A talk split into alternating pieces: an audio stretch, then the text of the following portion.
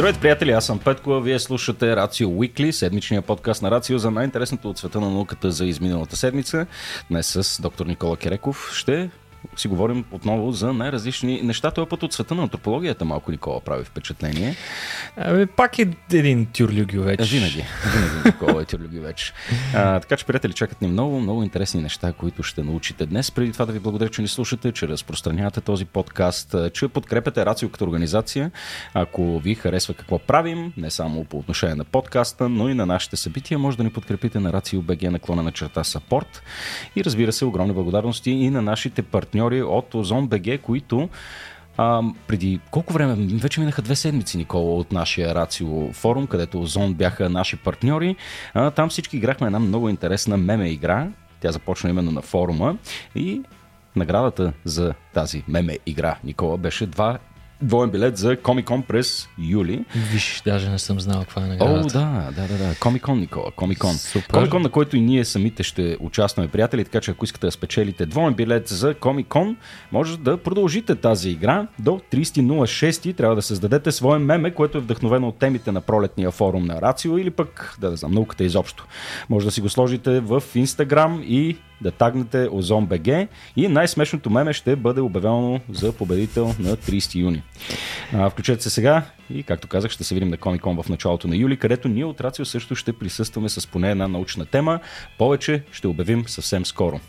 Никола, може да започваме вече с новините. Направим впечатление първата новина. Сега с антропологията ми е ми е слабост. Лека слабост. Ми е, ми е лека слабост, да. Има една граница, която често антрополозите а, така описват между а, така, първите хоминиди и истински цивилизованите видове mm-hmm. и а, така основен аршин за това по-цивилизовани ли са хората, развили ли са някаква форма на абстрактно мислене, на някаква форма на религиозност и прочее и прочее, така нареченото тропополагане.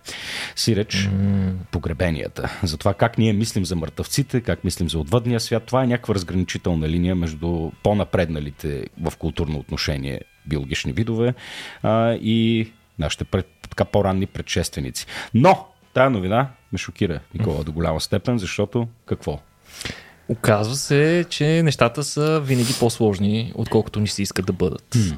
И всъщност ти хубаво разказа за трупополагането и за ритуалните практики и така нататък, но ето, че наскоро палеонтолози от Южна Африка съобщиха, че са открили това, което те смятат, че е най-старото известно погребално място.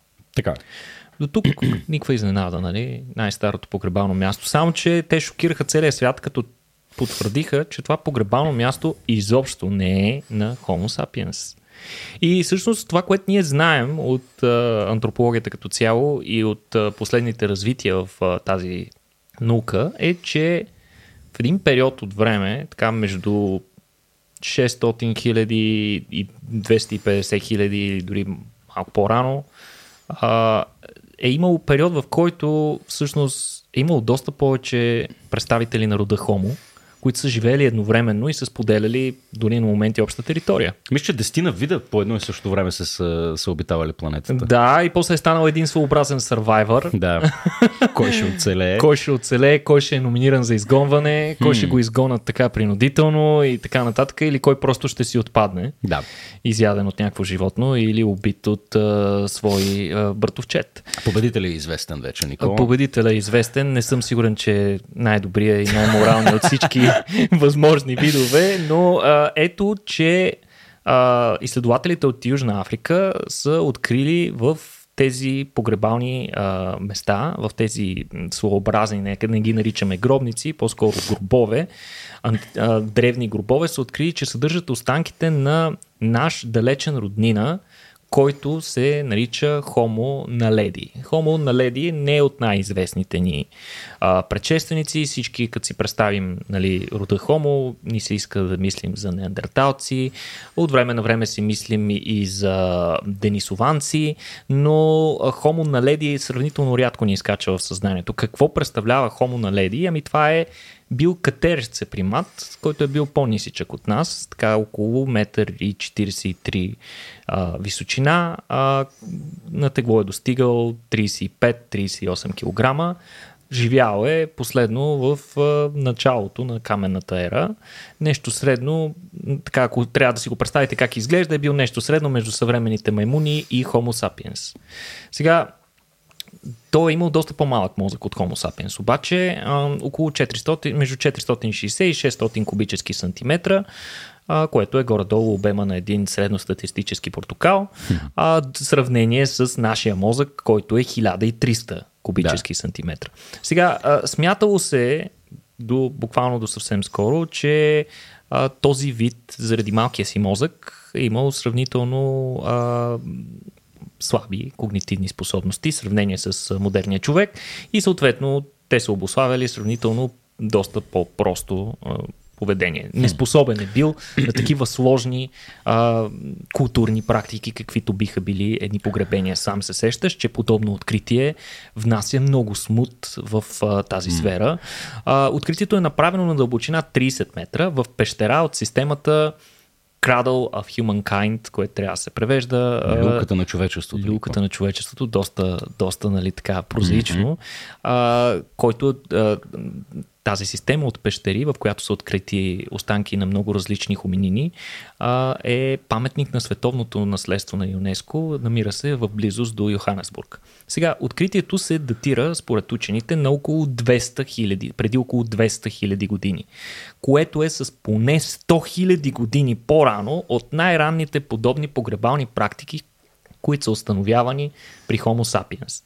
Те са а, открити в а, такива погребални места в Близки изток и Африка а, което предизвиква много сериозни предизвикателства за сегашните ни съвременни разбирания за човешката еволюция, тъй като, както вече споменахме, се е смятало, че подобни културни практики, за да ги има, ти трябва голям мозък. А въпросният хомо на леди не е имал много голям мозък. Само да уточним, 460-600 кубични сантиметра срещу 1300, тук говорим за възрастни индивиди, нали така? Точно така, за възрастни индивиди. Да, ами, да, интересното тук е, че да, знам, той като му гледам размера, той е колкото един стандартен петокласник. Примерно сина ми е с такива кубически сантиметри, може би в момента или... Не, мозъка му е, е доста близък до твоя. Е по-голям. Доста близък до твоя. Смисъл, затова Прав децата се раждат с огромна глава, така тъй като е. мозъка не расте съществено. Дори напротив, в някои отношения намаляват броя на връзките между отделните неврони и така нататък. А, интересно. Добре. Интересно съм... е, да. Иначе, а, интересно да кажем откъде му идва името. Идва от а, издигаща се звезда. Издигаща Rising Star. Издигаща се звезда всъщност е конкретната пещера от тази сложна система, която споменахме по-горе, където са намерени за пръв път останки от този а, древен хуминин през 2013 година. А, сега много сходни пръсти и длани имат хомо наледи с съвременните хора и затова изследователите, които се занимават с тях, предполагат, че те са можели доста добре да използват инструменти и освен това, структурата на скелета показва, че те са били доста способни да ходят прави, включително на дълги разстояния. Разбира се, това е било доста ограничено, тъй като пък други части от анатомията им и на скелета им показват, че те са прекарвали и доста време по дърветата, като а, включително имат едни своеобразни изкривявания на пръстите, които се дължат на а, продължително време висене по клоните. Mm-hmm. Така че те са редували а, престоя по земята с а, престой по дърветата. А, много повече нали, са седяли по дърветата, отколкото модерния човек. Като си говорим за прилики, извинявай, Никола, че те прекъсвам. Тук видяхме едно рендерирано изображение на това как потенциално би изглеждало. Имаше много такъв 70s vibe с тия, с тия бакенбарди. Много, много, много, много беше готинето го за хората, които не са на тулата. Моля ви да влезете. Абсолютно разкошене. Ами, доста е различен, както виждаш и а, разположението на скулите на очите, така а, издадената напред челюст, липсата на добре оформена брадичка, нали, показват все пак някои примитивни белези, които да. в последствие при Homo sapiens се променят значително. Но това, а, ако го видя в гората, това е вида Homo. В смисъл, това не е маймуна, абсолютно никакви, да гледаш. Абсолютно никакви съмнения няма. Mm-hmm. Веднага, щом го видиш, родствената връзка с а, нас.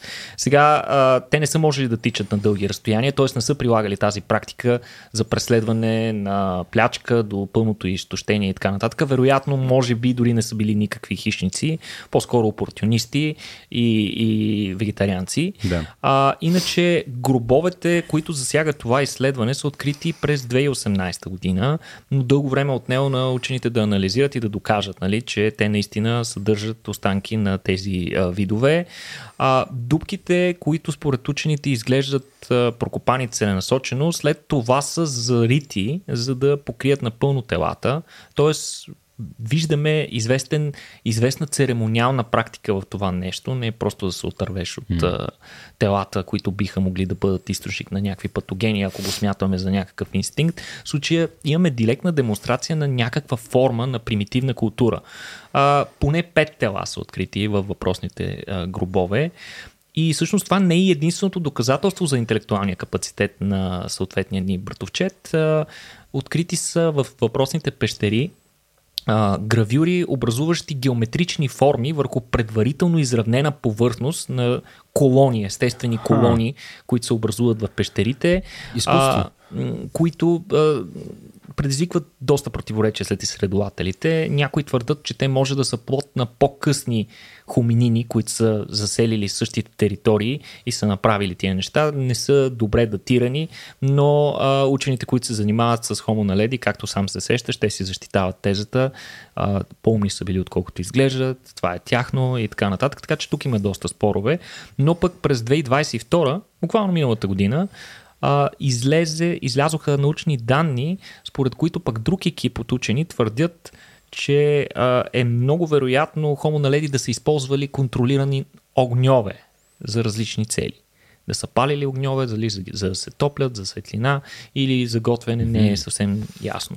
Сега, дали ще се промени от тези открития представата ни за човешката еволюция? Това е сложен въпрос, както знаеш а, при антропологията и палеонтологията а, си има едни много добре оформени лагери, които много повече приличат на агитки в а, футболния свят, отколкото на реална наука. Те си защитават много строго всичко и съответно а, винаги а, е всяко ново откритие, което е такова революционно, предизвиква много спорове, караници, дори откровенни скандали между тях, между отделните лагери.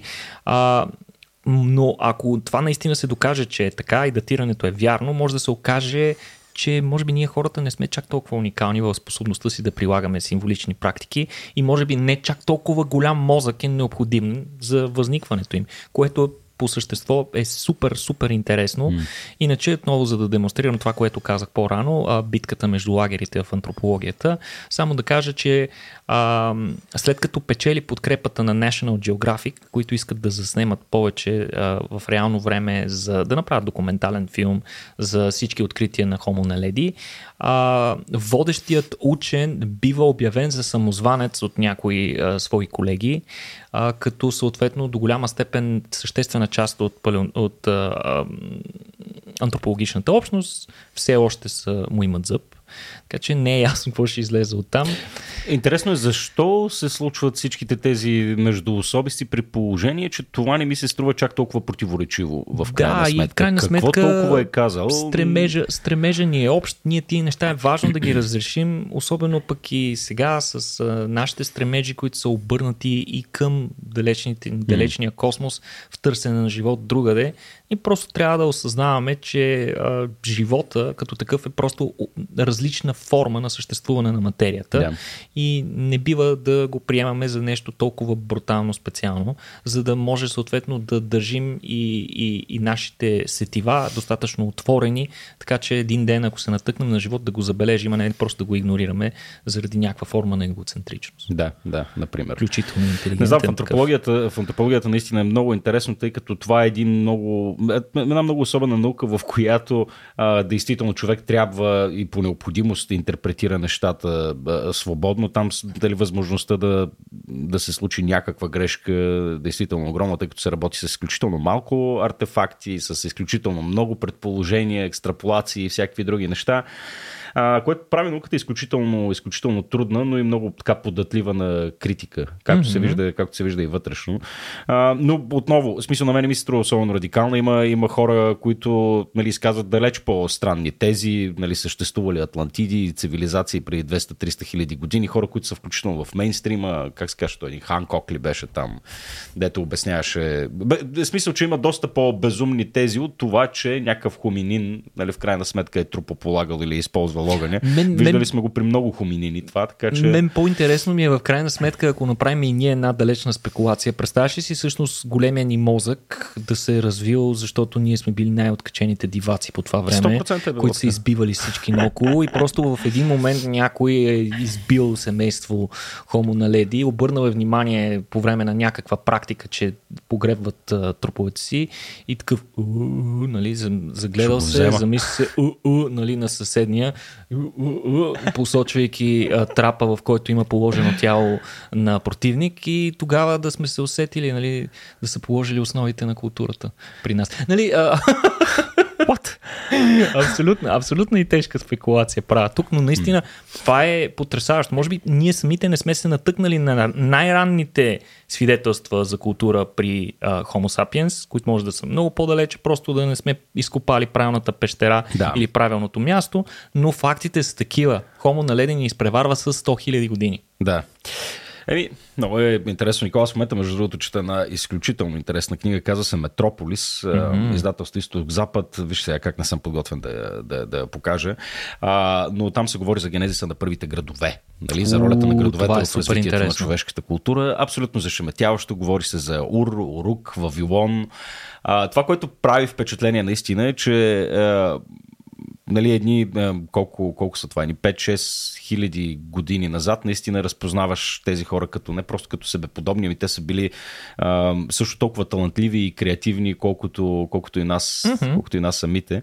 А, не е необходимо човек да спекулира и да говори за Ancient Aliens, а, нали, когато имаш реални факти, които са също толкова изумителни. Нали, когато mm-hmm. виж способностите на тия хора, какво са правили.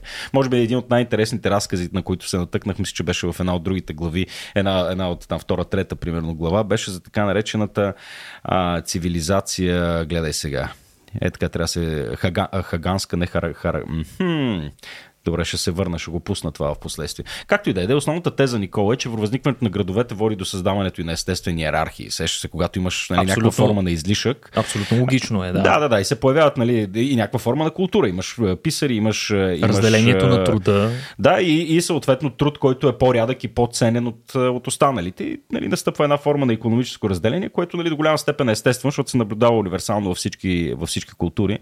А, но а, оказва се в Централна Азия Азия, не чак толкова скоро, мисля, че още преди така, няколко десетилетия, също открият останките на една цивилизация, която е изключително софистицирана в така, в своята култура и градоустройство. Но това, което може би шокира до голяма степен антрополозите, е, че това е цивилизация, която при все, че се отличава с така, изключително богатство, богата търговия, там са откривани неща от, от целия ни известен тогава свят. А, такова разделение не се наблюдава. А, никъде не са открити религиозни храмове, не са открити големи административни сгради, mm. а, не са открити дворци.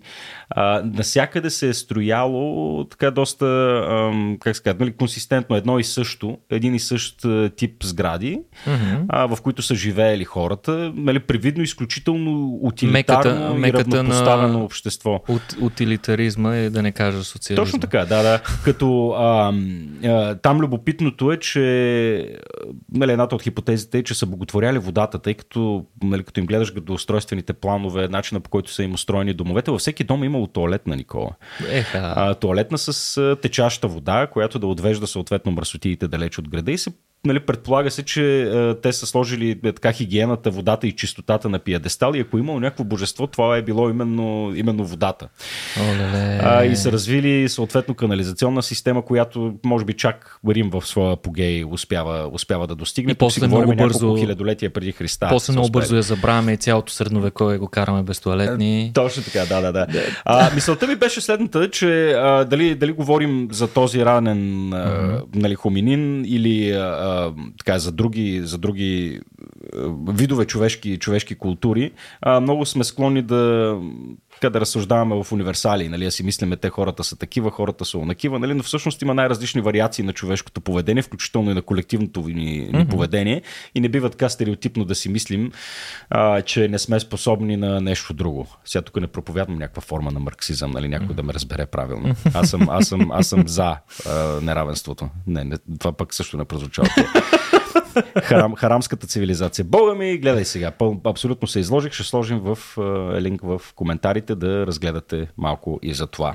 Разбира се, предполагам доста от нашите слушатели ще се интересуват от точно така. Развитието на човешката цивилизация. Да, мисля, че всеки е необходимо mm-hmm. да, го, да го познава. Знаеш, Никола, така, плод на всяко едно интелектуално търсене трябва да е да знаеш кой си и къде си. Mm-hmm. Това са двете основни неща. Та, кои сме ние, Никола? Има много, така, знаеш, съм си правил такъв генетичен тест 23andMe, бях подложен на тежки критики, че съм си дал генетичния материал на частна компания. Хора се възмущават, други пък питат с любопитство. Съвсем наскоро влязах в своя репорт, който се оказа, Никола, че той с времето се мени с натрупването на нови бази данни. Да, те го апгрейдват непрекъснато, даже не си си проверял вероятно почтата, пращат ти нотификации, че Да, има... то там ми отива в спам и ала бала, но с известно разочарование открих след като се похвалих на група приятели, че съм 1% италянец. След това влязах Замина. и се оказа, че нищо подобно Замина не съществува. Да, водя си се изцяло салтан, дали южен, южно-балкански някакъв типаж. Субект. Субект, да. А, също така процентите ми а, неандерталец също намаляха. В началото бях към 3, ако си спомням нещо такова. Сега съм 2 и 1. Ага. Така че не знам, това малко, малко варира. А, във всеки случай, Никола, добре знаем, че хората, които живеят на европейския континент и техните потомци, са едни от тези човешки същества на планетата, които имат доста висок процент неандерталски гени, които повдига много въпроси за това какво се е случвало точно с тях. Mm-hmm. Всички имаме предположение. А, Факт е, че съвсем наскоро изследователите започват да демонстрират, че неандерталците всъщност не са тези олигофрени, които ние много обичаме да представяме в анимационните филми, нали, че те са един вид нарицателно за а, да, за възрожденец. Нали? Mm-hmm. А, аз, аз съм всъщност един доста по-софистициран софистициран вид и следващата новина е свързана именно с това, Никола. Отново ме шокира. Да, да. Поредния, поредния човекоподобен вид наш а, братовчет. човекоподобен, виж го, той е красив мъж Абсу... и жена. Да. Абсолютно, абсолютно, който изпреварва а, значително нашите разбирания за неговите когнитивни способности. А, сега, конкретно това, което ще ви разкажа е а, ново откритие на учени, които правят, са установили първото синтетично вещество, което е получено чрез технологичен процес и той най-вероятно отново не е на така нареченият разумен човек Homo sapiens, ами е на неандерталци. На наш близък роднина. Това са неандерталците, които са живели отново по съвпадение, по същото време, по който сме трепали Homo наледи. Сме трепали неандерталци. Тоест около 200... Сигурен съм, че са ни дали супер отпор между другото. Да. В същия период, преди около 200 хиляди години, сега учени от университета в Тюбинген и техни колеги в Страсбург наскоро са извършили сложен химически анализ на артефакти от неандерталци, които са съдържали, забележи, брезов катран. Това не знам какво значи. Брезовия катран е лепкаво лепкаво черно вещество, такава черна маса, която се използва още от древни времена като лепило, адхезант и освен това, за, като хидроизолация, тъй като способността му да отблъска водата, силно хидрофобно а, вещество, и дори като антимикробно средство. Като първите европейци са го използвали при сглабянето на инструментите си. Тоест, то се използва от древността, включително и от Homo sapiens, но ето, че първите свидетелства за неговото добиване, може би, практиките по неговото добиване, може би не са на Homo sapiens. Сега учените са анализирали материал от Брезов Кантран от археологически обект в Германия а, и са установили, че въпросният Брезов Катран е бил получен в ниско кислородна среда. Просто са анализирали химически и са установили, че за да изглежда по начина по който те са установили, този брезов катран трябва да е получен в ниско кислородна среда. Съответно, от знанията ни за наличните технологии по това време, има няколко начина по които да се постигне това нещо, да се постигне ниско кислородна среда, в който да се произведе въпросния катран. Единият е, разбира се, повърхностно горене, като в този случай катрана се кондензира отстрани по камъните около огнището. И а, другия вариант е това нещо да се случва под земята, а, което включва доста по-софистицирана технология, свързана с заравяне на вероятно купчини или ролаут на вита кора а, от бреза в, а, под огън, който, mm-hmm. голям огън, който гори отгоре. Сега, а, След което учените са извършили археореконструкция. Тук съществува голям сблъсък отново между лагерите в, антроpo, сред антрополозите. Едните смятат, че въпросният Брезов катран не е бил, дори да са го използвали на неандерталците, не е нещо, което те са правили целенасочено. По-скоро е нещо, което се е случвало случайно, докато те са горяли дърва. И някой е забелязал, че по камъните около огнището се образуват а, такива mm-hmm. петна, съдържащи въпросния катран. Решил да го използва, а, видял добър ефект и на принципа проба грешка това нещо е възникнало. Сега обаче, ако всъщност говорим за по-сериозна технология, то тогава нещата стоят по много различен начин. Затова учените са направили археореконструкция, т.е. са опитали да пресъздадат два, няколкото различни начина, по които този катран може да бъде произведен с а, такива примитивни технологии и са установили, че само катрана получен в подземна пещ е имал същия химичен състав, какъвто mm-hmm. са установили те във въпросните артефакти.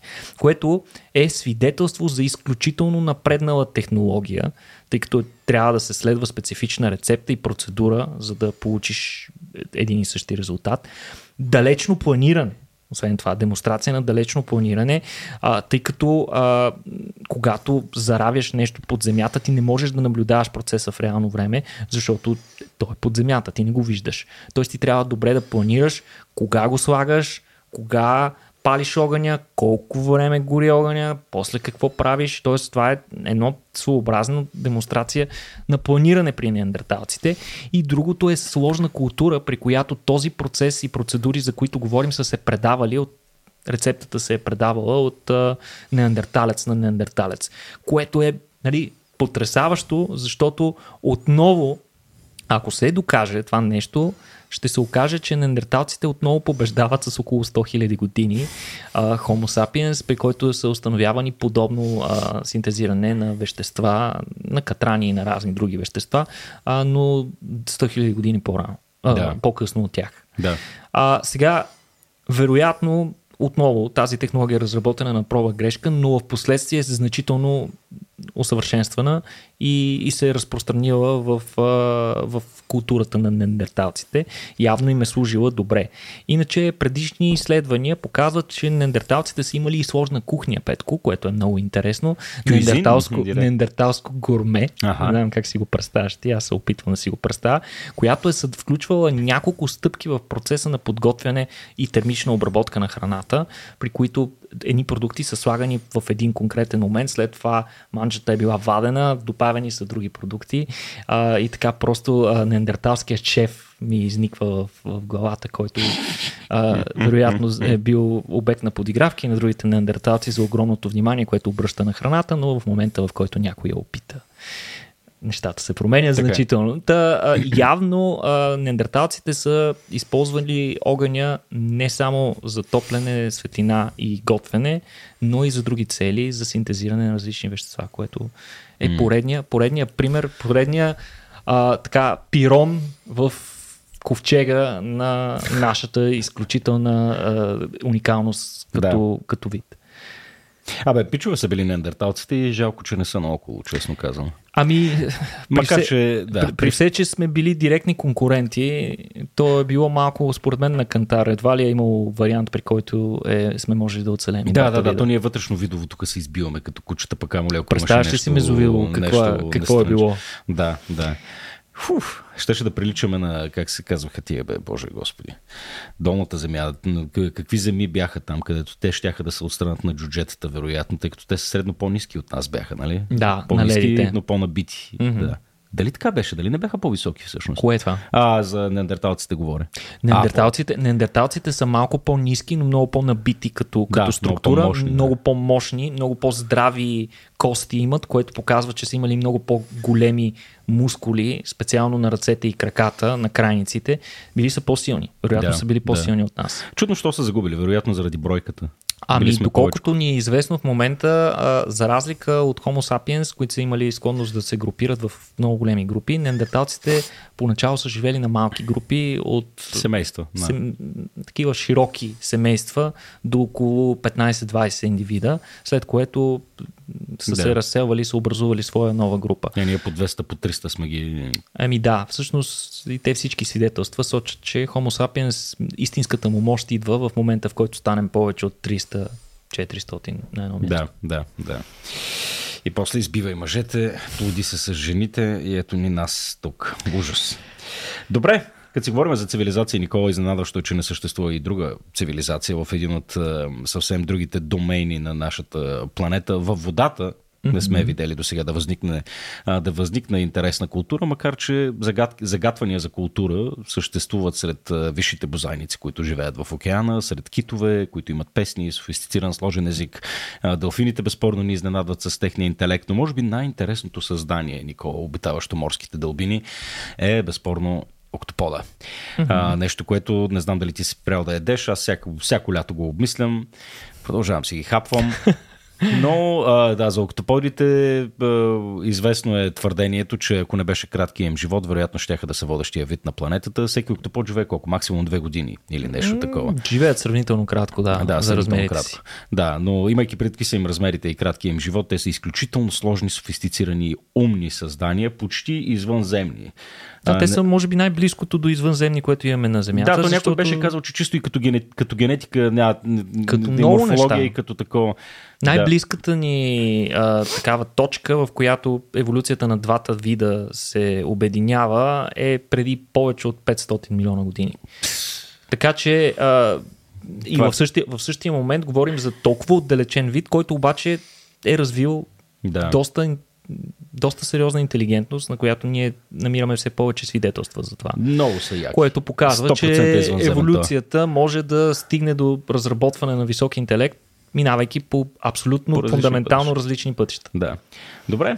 А, окей, известно е, че интелектът им е така нали, впечатляваш, но аз останах малко изненадан, Никола, че това е всъщност новина. Окаже, че за първ път сме им записали нервната активност. Как това не се е случвало до сега? Бе? Ами не се е случвало или поне не в по начина и в, в детайла, в който са го направили mm. екип от учени от Япония, Италия, Германия, Украина и Швейцария. Украина, of all places. А, в all places, точно Супер. така. Да, и то с октоподи. Много интересно. Нали, мулти, мултикултурен, мултидържавен екип от различни учени са обединили, за да изследват нервната нервната активност на октоподи в будно състояние. Това е най-важното и то в, такива, в сравнително естествена, позната за тях среда, като за целта учените са имплантирали електроди и са записали 12 часа от мозъчната им дейност. А, всъщност те не са постигнали чудеса от храброст при това нещо, не са успели да разкодират точно какво означават записите, които са събрали, но изследването е много важна стъпка в това ние да разберем как тези странни същества а, работят, а, как техните мозъци работят, как мислят, запомнят, научават неща и така нататък. Защо е важно това? Ами, всъщност, както казахме, това са наистина най-близките до нас животни, най-близките животни, а, интелигентни животни, които са близ, близко до извънземните, но са ни налични тук на Земята. Не се да. налага да ходим в съседната а, слънчева система, за да, за да ги търсим. А, имат, както казахме, един доста голям мозък, а, изключително уникално тяло, при което нервната система дори не е толкова централизирана, както е при нас, предимно в мозъка и гръбначния стълб. При тях огромно количество от нервната система е съсредоточено в пипалата, които до голяма степен могат да действат автономно, т.е. пипалата могат да взимат решение без да се консултират с мозъка, което значително ускорява скоростта им на реакция с пипалата. Не се налага импулса да минава от пипалата през цялата нервна система до мозъка и обратно, ами пипалата могат да взимат някои автоматични решения. А, също така, те... Добре, че нашите пипала не вземат автоматични решения. Те имат доста... Да. Има... Не, не винаги, Петко. Иначе те имат и доста, доста сложни когнитивни способности, за които сме си говорили многократно. Развили са ги много различно по много различен път от начина по който а, са се развили интелектуално бозайниците и, и гръбначните като цяло. А, нека напомним, а, октоподите са представители на главоногите, които са мекотели. Всъщност те са абсолютно безгръбначни. А, но това не им пречи да са високо интелигентни, с много сложно поведение. Говорили сме си преди как се замерят женските, замерят досадните мъжки с черупки и, и, и също така и други октоподи, които а, се опитват да влязат в територията им и така Или нататък. както, както като ги гледат им дават играчки, такива пъзели да решават, защото иначе се побъркват и изнервят. И да. те имат любими играчки и така нататък. Имат безпредседентна, демонстрират безпредседентна сръчност при боравенето с предмети и с 8-те си пипела. Защо е трудно да... Защо не е направено това нещо до момента, както ти каза, си изненадан, защо чак сега излиза подобна новина. Ами всъщност факта, че, са, че нямат гръбнак, че са мекотели, прави много по-трудно да се да се изследва нещо толкова чувствително, каквото е нервната активност при даден индивид, особено когато искаш да го направиш за по-дълго време. Не можеш да прикрепиш нещо достатъчно здраво, примерно нямаш, нямаш кост, за която да прикрепиш Да. инструмент, който да записва а, данни. Затова ако просто сложат датчиците с жиците им, а, животното може с лекота да ги махне, тъй като октопода с пипалата си може да достигне абсолютно всяка част от тялото си и много лесно ще ги махне. Затова на учените им се наложил да поставят инструментите в мозъка чрез операция, т.е. под опойка. А, използвали са различни инструменти за събиране на данни, от а, които по принцип се използват при изследвания върху свободно живеещи птици. Тоест, из- използвали са до някаква степен налични технологии. А, използвали са три екземпляра на един конкретен вид октопод. Това е големия син октопод, а, който а, има голяма. Интересно е, че има голяма кухина в тялото, която по принцип така е моя устроена анатомията. И тази кухина се оказала много подходяща, защото можеш да събереш целият инструмент, който записва данните, да го набухаш вътре в тази кухина, а, за да си сигурен, че Е, тази кухина няма функция. има, разбира се, ама учените кога им е пукало, Да, да, да. когато се опитват да разберат някакъв такъв механизъм. Няма да се лъжим каква е била съдбата на тези три октопода след края на изследването, но в крайна сметка изследването е било много важно. След като са им поставили оперативно а, въпросните датчици и инструмента, който събира данни, а, те са ги пуснали в техния си аквариум, в който преди това те са прекарали достатъчно време за да свикнат. А, животните са събудили, а, оттърсили са се от опойката и са започнали да си живеят техния си характерен октоподски живот, каквото и да представлява това нещо, се движат по дъното, да опипват предмети, да разглеждат напред-назад, а, като са едновременно с данните, които се записват от а, тези уреди, които са свързани с нервната им система, е имало и камера, която е записвала какво правят в реално време, след което двете неща се напасват помежду си, за да могат учените да сравняват промените в нервната активност според различната двигателна активност, която изпълняват.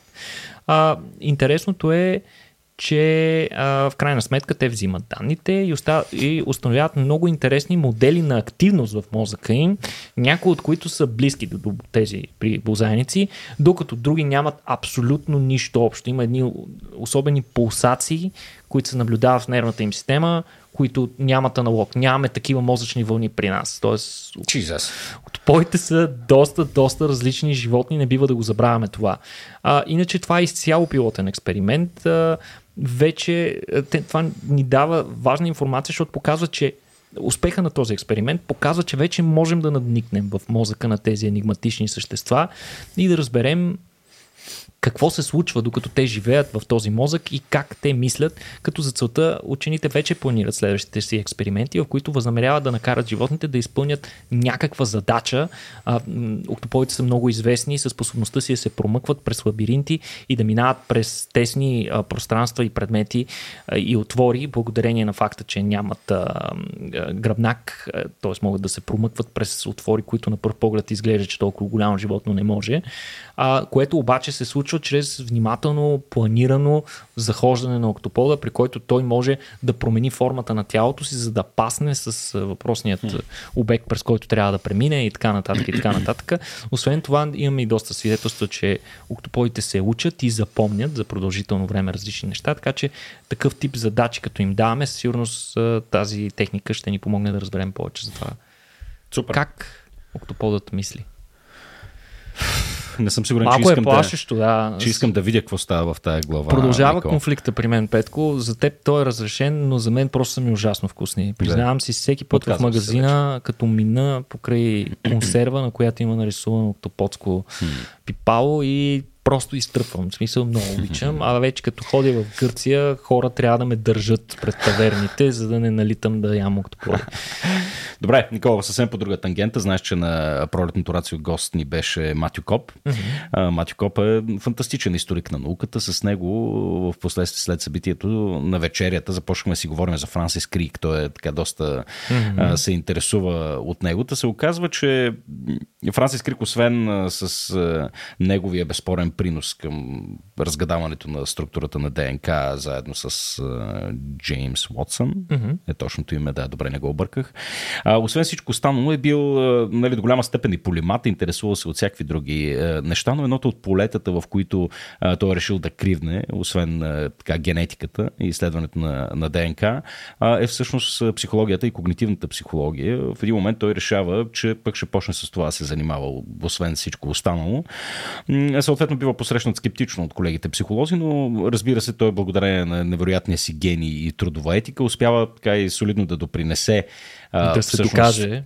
да се докаже и да допренесе за развитието на тая наука, като любопитното е това, което ми сподели Матио Копче, може би най-сериозният му примус до тогава е чисто а, изненадващо новата за, за, за тогава идея, че е странно. Той публикува едно, едно, едно изследване, как Think Piece се нарича, uh-huh. които рядко се публикуват по принцип в научните журнали, но понеже това е Франсис Крик, естествено, му е бил даден карт бланш, просто да напише едно есе uh-huh. а, по, нали, по, по въпроса за състоянието на когнитивната наука и психологията към този момент, като той там постулира основния проблем, всъщност, който стои пред психологията и следователите на мозъка и нашето съзнание. И това е абсурдното а, а, а, нали, абсурдния факт, че ние нямаме карта на мозъка.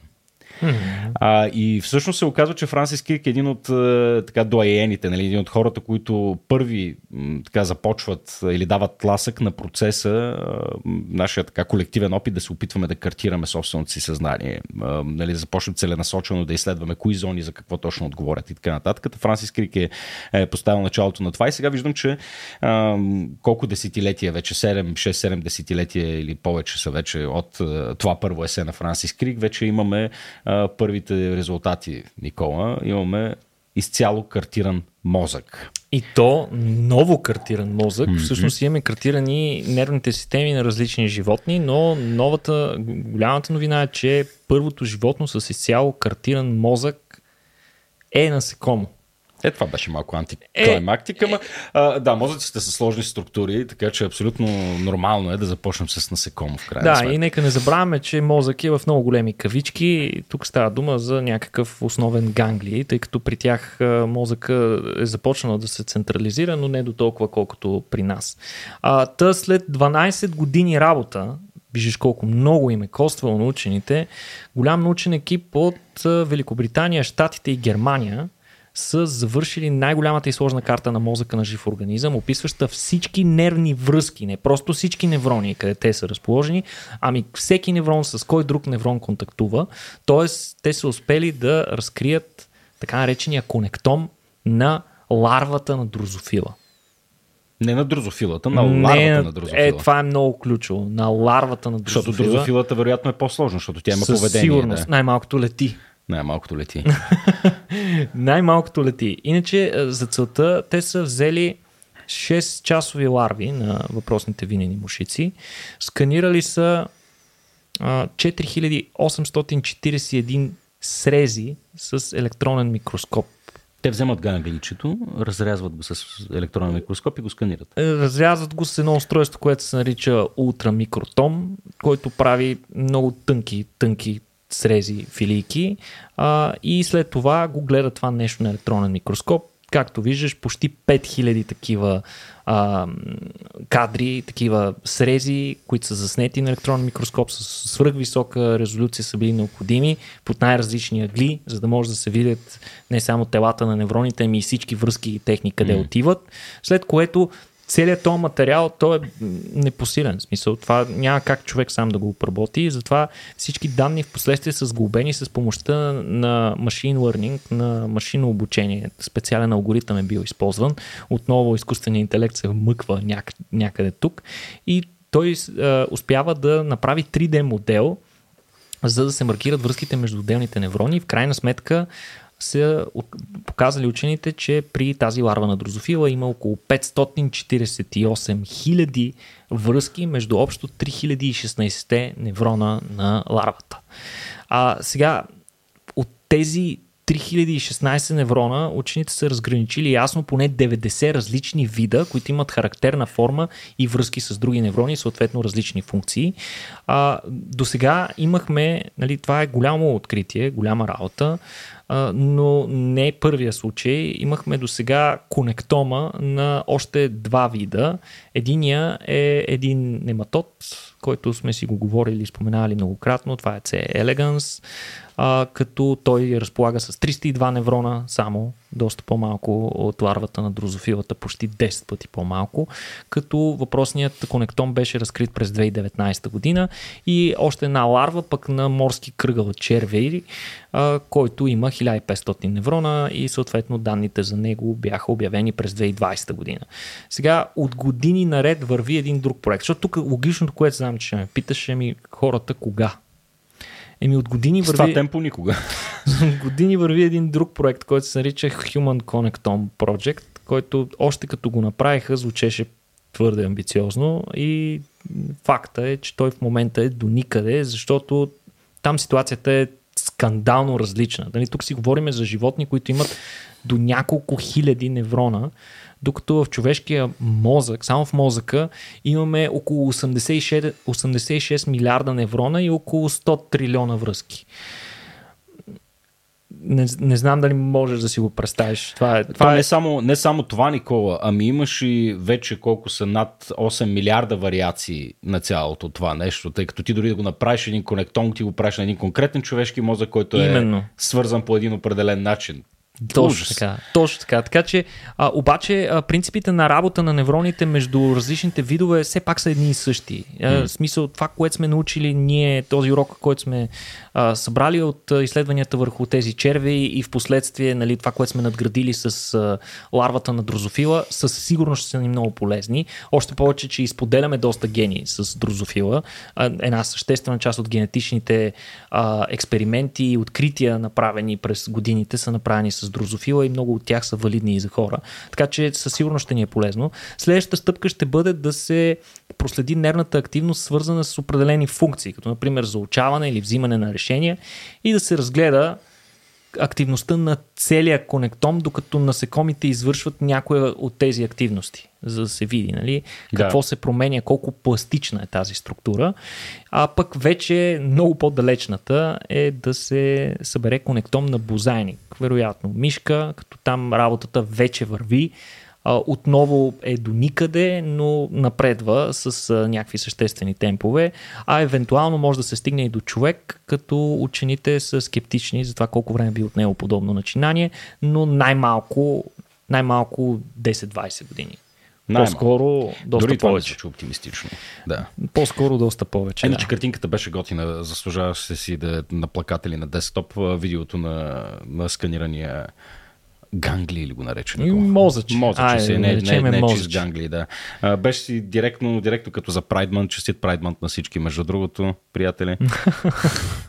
Ще празнуваме съвсем скоро на площарите. А, добре, Никола, а, с какво да завършим, бе, приятелю? Как спят морските слонове? Какво е морски слон? За Бога, защо ме интересува как спи? Много интересно. Защо? Петко, това е супер любопитно. Значи морския слон е вид тюлен.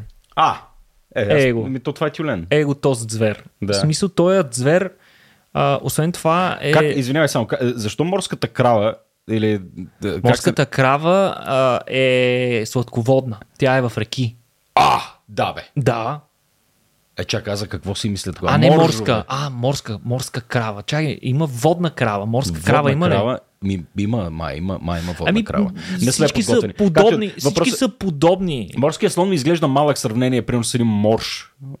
Нали, да, да, Това, с... което виждаш, не можеш да добиеш истинския мащаб. Всъщност, животното достига до 4-5 тона. What? Това ли бе? Да. Това всъщност е най-големия хищник Чакай. от разред карнивора. Това е най-големия хищник на планетата. Не на планетата, от разред карнивора. Каква е там разликата? Карнивор, месояден. Еми, там са различни емблематични представители на хищниците, които си представяме, като чуеш хищници. Там са котки, мангусти, мечки, кучета и разни други емблематични. Да, да, по-голямо хищници. от лъв. Емат косатката не е там. Е, хубаво, добре. Да, по-голямо от лъв, значително по-голямо от лъв. А, сега, какво... Абе, Никола, това е 100% е грешна снимка, върто. Е, сега тук можем да обвиним нашия Жоро за, за това, което ни е показал. Да, точно така. Ами това най-вероятно са женски екземпляри. Мъжкия, А, мъжкия има една много специфична Да. а, специфично образование в предната част на лицето си, което излиза така а, нагоре. А, всъщност как живеят тия животни, да започнем при да говорим за съня. Ето. Те да. се гмуркат много надълбоко. Колко надълбоко? Ами много надълбоко. Те са истински гмуркачи, защото могат да се спускат до 2400 метра дълбочина, където се хранят с катове, калмари, октоподи, змиорки и малки акули. Абе, това по-дълбоко от подводница влиза. Да, доста по-дълбоко от повечето подводници. Найс, добре. Значи този Гад. да, привидно безинтересен вид, вече виждаш колко интересни неща се случват около него, които са доста уникални. А, могат да прекарат над 100 минути под водата. А, интересното е, че докато са на сушата, много обичат да си поспиват. И спят, могат да спят по над 10 часа на ден. Но всъщност през по-голямата част от годината, цели 8 месеца от годината, тези животни прекарват в открития океан без изобщо да излизат на сушата. Никога. Това е така наречения хранителен сезон. Mm-hmm. През този сезон те просто единственото, което правят е, че се хранят и трупат маса, която в последствие ще им е нужна в размножителния период, когато могат и да си поспиват от време на време и прекарват повече време на сушата. Но, тъй като те не излизат на сушата в продължение на 8 месеца, учените изобщо не са знали тия животни кога спят, бе, за Бога. В смисъл, те Да. трябва да спят по някаква форма. И затова а, те са направили допълнителни изследвания и се оказва, че тези животни в тези 8 месеца спят средно по 2 часа на ден, което е вероятно някакъв своеобразен рекорд за най-малко сън сред всички бозайници. За разлика от китове и дълфини, които спят с една от половините на мозъка си обаче, тюлените нямат тази способност на унилатерален сън. Тоест, те не могат да изключат половината от мозъка си, докато Да, другата да, работи да. и ги поддържа. И а, те си спят подобно на нас и двете половини спят заедно. И как спиш, когато си във водата 8 месеца? Еми, оказва се, че животните спят петко под водата. И всъщност изследването е направено от учени от Калифорнийския университет в Санта Крус и е публикувано в а, престижното а, списание Science, като съответно учените какво са направили? Те са записали нервната активност с помощта на специални апарати, които са прикрепени на животните, а, които измерват а, електро, а, електрическите им импулси, т.е. правят им електроенцефалограма. Те са ги прикрепили на 13 женски морски слона, докато те се гмуркат. А, и това са го направили, като са им поставили специална водонепромокаема шапка на главата. Не знам как изглежда женски тюлен с такава шапка на главата. А, и тези шапки са имали, освен нали, че им мерят електроенцефалограмата, мерят и дълбочината и скоростта на движение в водната колона. Сега, това, което те са установили, е, че животните, когато трябва да спят, се спускат в едни своеобразни сънни гмуркания, които достигат до над 370 метра.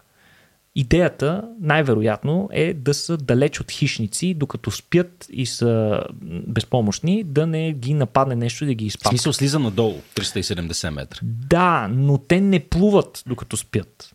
А, то е свободно падане. Просто потъват. Защото а, интересното за тези животни е, че те имат отрицателна плавателност.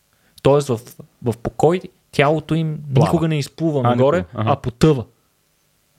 И, и, и сега много интересно, че те, както казах, не плуват, а просто бавно потъват и спадат в едни състояния, които учените наричат сънна спирала, които продължават горе-долу около 10 на минути и дори понякога, т.е. те си дремват си. Да. 10 на 15 минути дрямка, като понякога, докато се спускат, така те не могат да преценят е, топологията на дъното навсякъде и затова понякога се стоварват върху дъното. Падат върху точно така, падат върху дъното и там си доспиват на дъното вече. О, страшни дебили са. Тия са ми новите любими животни. Тук не става дума, Петко, за лека дрямка, т.е. не става дума за лек сън, а за истински дълбок сън, в който животните изпадат много бързо. После те минават и в рем сън, който е придружен с сън на парализа, както да. и при нас. А, като при това нещо тялото им взема една своеобразна позиция в, водното, в, в водата, при която те се обръщат по гръб и започват постепенно да се спускат спираловидно надолу. Просто перките им се разполагат по такъв начин, че хидродинамиката ги тласка в едни такива постепенни спирали надолу с повишаваща се дълбочина. А, сега, много интересно, че всичко това се обслужва от едни автоматизирани процеси, защото нали, ти ако заспиш под вода, сигурно ще умреш. Най-вероятно не можеш да заспиш под вода, но ако нещо се случи и спаднеш без съзнание и те пуснат във вода, сигурно ще се отдавиш.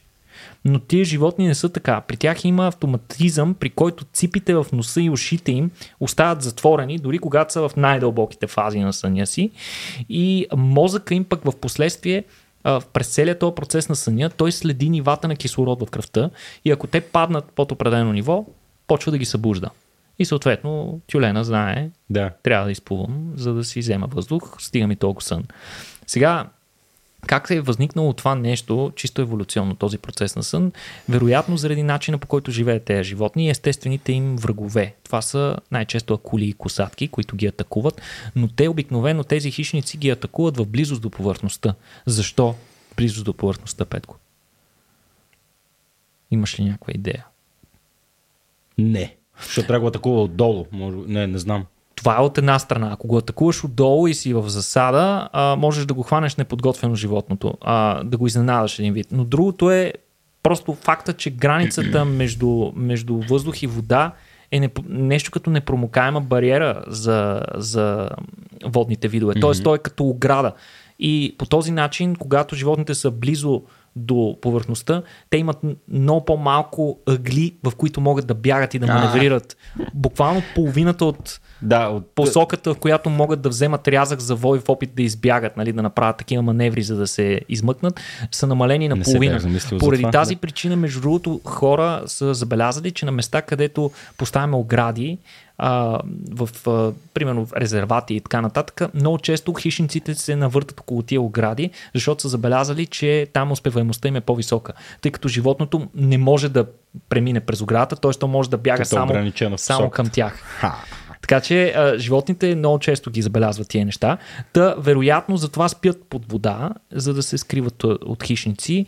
А, иначе а, на повърхността, но особено през тези периоди, а, този период хранителен, който прекарват а, почти а, 8 месеца от живота си, т.е. по-голямата част от годината прекарват в това, в това състояние, в, в, в открития океан, а, те излизат много за кратко на повърхността. Те повечето време прекарат под водата. Те излизат буквално за да си поемат въздух и да слязат надолу, защото всяко излизане им е форма на риск.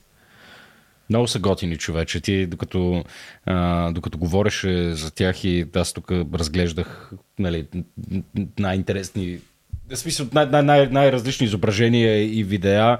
А, първо се оказа, че това е вид, който не е застрашен, което беше голямо облегчение за мен. Се си мислих, че подобни странни създания вече сме им видели сметката. Било изключително трудно да се преборят всъщност колко са, тъй като нали, не се знае къде са всичките им колонии. Да. Т- точно, не само това, а и ти на повърхността имаш само определени възрастови групи от тюлени. Нали? Други си остават във водата, да. нали, там кога е бридинг сезон, кога не е.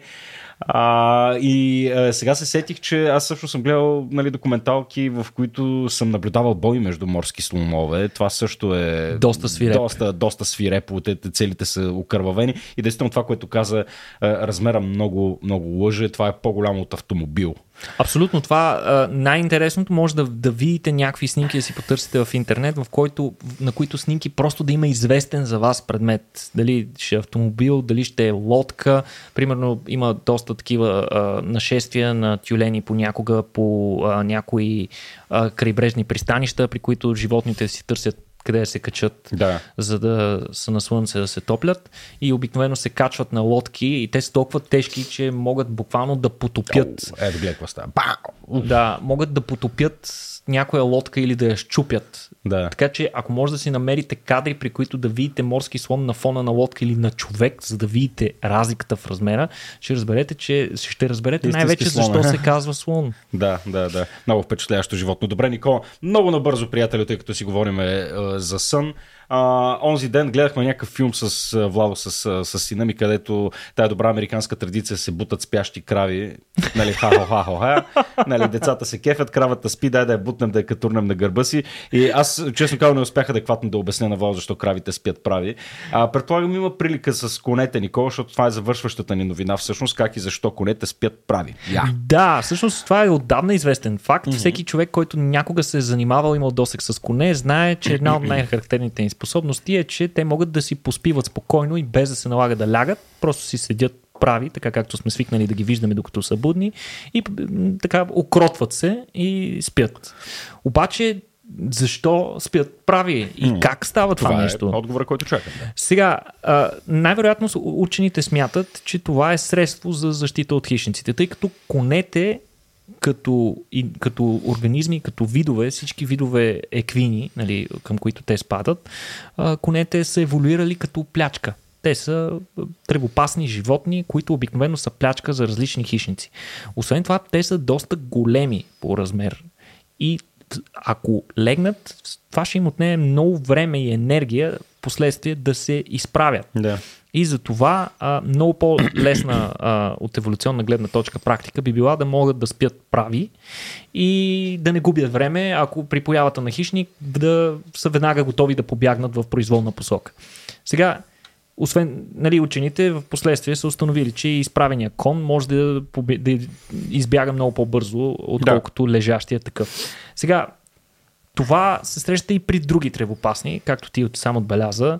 Нали, крави, зебри, биволи, слонове, жирафи, включително. Всички тези големи тревопасни животни могат да спят докато са прави. И сега, обаче, как се случва това нещо? Всъщност, самата им анатомия е из- белязана от редица адаптации, които им помагат да спят прави. Всъщност имат система от сухожилия и връзки, които а, са разположени предимно в предните и в задните им крака. Сега, каква е разликата между сухожилия и връзки първо? Никаква идея. Еми, много е просто. Това веднъж като ти го кажа, ще го запомниш за винаги и ще знаеш съответно каква контузия си си причинил. Mm-hmm. Сухожилията са такива еластични влакна, които свързват мускул с кост. Да. Когато имаш връзки между кост и кост, вече не е сухожилие, е връзка. Окей, да, окей. ясно, Най-условно да. Казано, Да, добре. така можем да го кажем. Та те има такава сложна система от сухожилия и връзки, които им позволяват, когато коня се отпусне, или тревопасното, едрото тревопасно, тази система продължава да поддържа ставите на раменете, коленете и глезена им в това изправено състояние, т.е. в едно такова опънато състояние, като коня може или съответно другото животно може да остане прав без да натоварва мускулите си.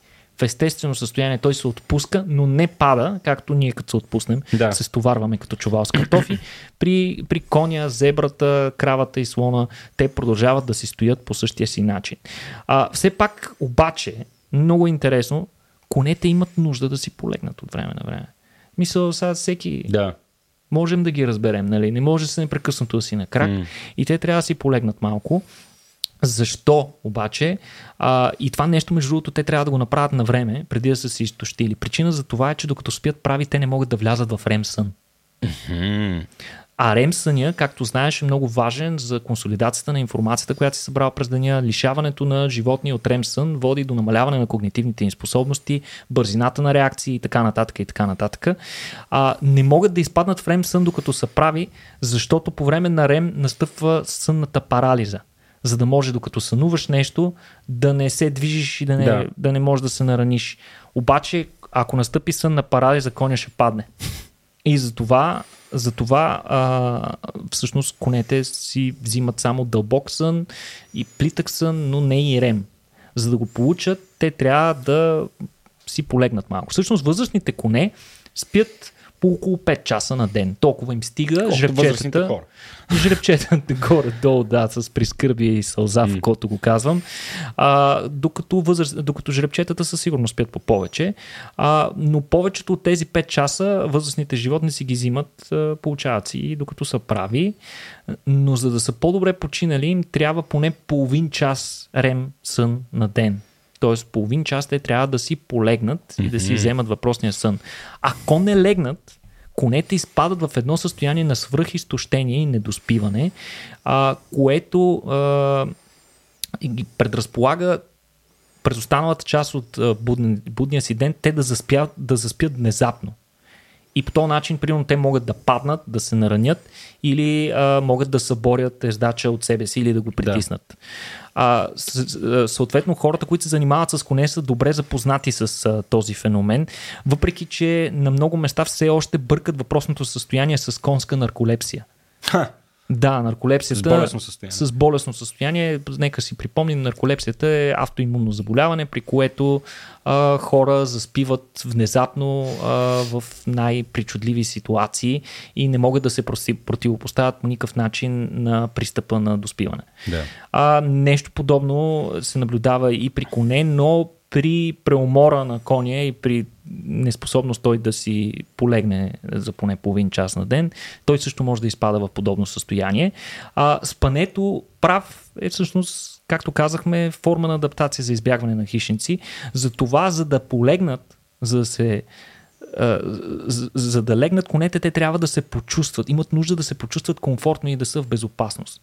Тоест, ако конят е стресиран и никога не си ляга, това е сигурен признак, че нещо не сме му дали, някакво необходимото спокойствие и той ще изпадне в такова състояние на свръхизтощение и недоспиване. А, в а, дивата, дивите популации а, копитни животни и специално при конете, а, когато повече индивиди лежат едновременно, за да си набавят необходимия рем сън, поне един от по-възрастните индивиди остава прав, т.е. остава на пост и може много бързо да разбуди останалите. Така че а, тук е пък ползите от живота в група, че а, имаш възможност да си полегнеш и, и да си подремнеш, когато някой може да бди над теб, за да не ти вземат портфела. А, ако не се чувства в безопасност или няма други коне наоколо, т.е. ако коня е сам, то е много по-вероятно да изпадне в това състояние и много по-малко вероятно да си легне. Да. Така че много интересно са адаптирани а, тези животни. Признавам си, че на мен понякога ми се искало така да си грабна, поспиваш прав. да си грабна едно малко сънче. Примерно, държейки се за тръбата в градския транспорт. Какво ми пречи така грабна 15 минути power nap? Но знам, че Ще вероятно, паднеш, Никола. ще падна Да. или пък ще гризна а, някоя друга дръжка долу, което ще сигурно ще ми коства доста при зъболекаря. А, приятели, поспивайте си добре, не гризвайте дръжки и се, и се пазете. Това беше всичко от нас а, за днес.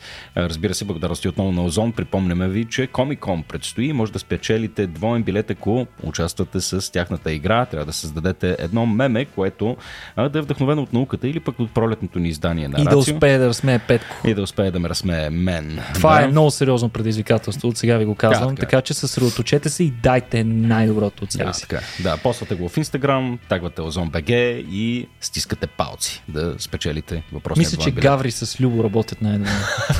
не знам, не, нищо не съм казал, не ви давам идеи. Напротив, не, целенасочено насочи хората в определена посока, която искам, между другото, но това, това, си, това си остава между нас. А, имате време до кога? До 29. Условно казвам, до 30. Айде, тогава се теглят От нас да мине. наградите, да, от нас да мине. Междувременно може да си купите готина тениска като тази, с която съм в момента, от нашия магазин или да си поръчате книга. А, това са все готини начини да ни подкрепите. Иначе за альтернативни методи, Рацио БГ, наклона на черта Support, а, е лендинг пейдж, от който може да видите най-различни начини, по които може да ни подкрепите. Еми, това беше всичко от нас. Благодарности на Явор Пачовски и на Жоро Батилов за продукцията на този подкаст и най-вече на тебе, Никола, за невероятното съдържание, усмивки и прочее. И така нататък. И така нататък. До скоро, приятели. Благодаря ви и от мен и до скоро.